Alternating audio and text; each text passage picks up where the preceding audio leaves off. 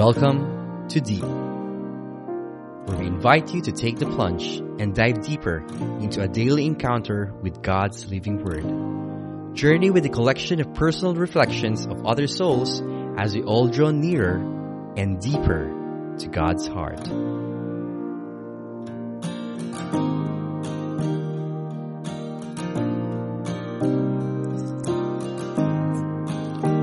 Magandang araw ng Martes sa ating lahat.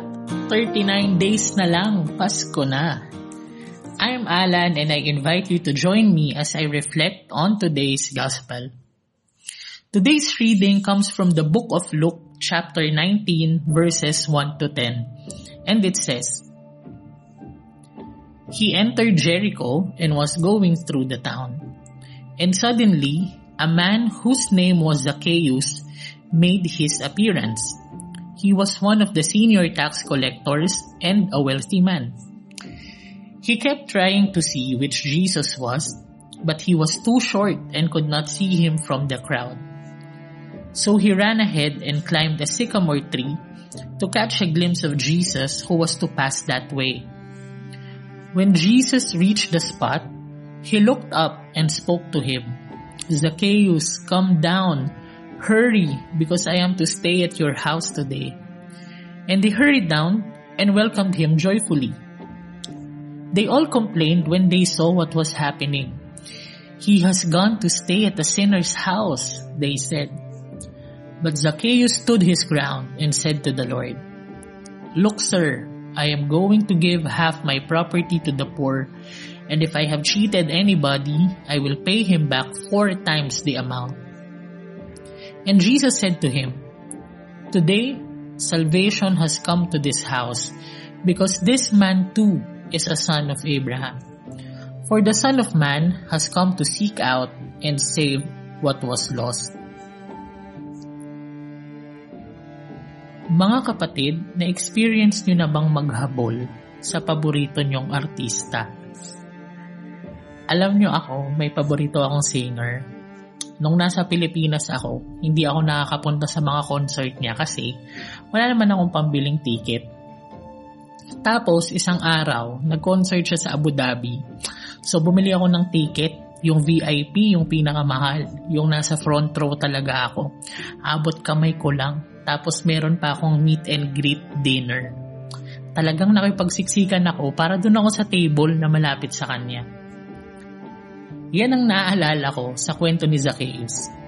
Grabe yung desire to see Jesus na willing siyang makipagsiksikan, willing siyang umakyat ng puno just so he could see Jesus. He was a super fan. And you know, for fans like us, sobrang unimaginable na kilala ka by name ng taong hinahangaan mo. Kaya I could only imagine Zacchaeus' disbelief nung tinawag siya ni Jesus sa pangalan niya tapos, sinabihan pa siya na pupuntahan yung bahay niya. Siguro grabe yung saya na nararamdaman niya, no? Aside from that, aside from his desire, there are two other things that I like about Zacchaeus in this reading. Uh, first, he was daring. He didn't allow his height to limit what he could see. Alam niya na maliit siya, pero he thought of a creative way para makita niya yung gusto niyang makita Pangalawa, he was sincere. When Jesus talked to him, alam niya na ang daming nagtataka, alam niya na maraming humuhusga sa kanya. Pero alam kasi ni Zacchaeus yung totoo, that he wants to be a better person, and he knew in his heart that in order for him to change, he needed to put his words and thoughts into action. Talagang sinabi niya na, I am ready to give half of my wealth, half of my property to the poor. Brothers and sisters, sometimes we think that our situation in life obstructs our view of Jesus Christ. Pero ang totoo, ginagamit lang natin silang excuse. May we, may we be like Zacchaeus who did not think of his limitations as something that could get on his way to meet Jesus Christ sana kagaya ng desire nating makita natin yung mga paborito nating artista, yung mga idol nating singers or boy bands. Sana ganun din yung desire natin na makilala si Jesus. Sana kung gaano tayo kagaling mag-ipon para manood ng concert, bumili ng album. Sana ganun din tayo kawiling mag-sacrifice ng time, ng energy, ng wealth natin, not only to know Jesus, but be Jesus to other people. 'Di ba? And with that, I invite you to come into a short prayer. In the name of the Father, and of the Son, and of the Holy Spirit. Amen. Lord, thank you for this wonderful day. Salamat po for reminding me today that there is nothing that can keep me from you.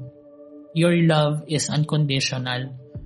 May you always be with me so that all my words and all my actions can glorify your name.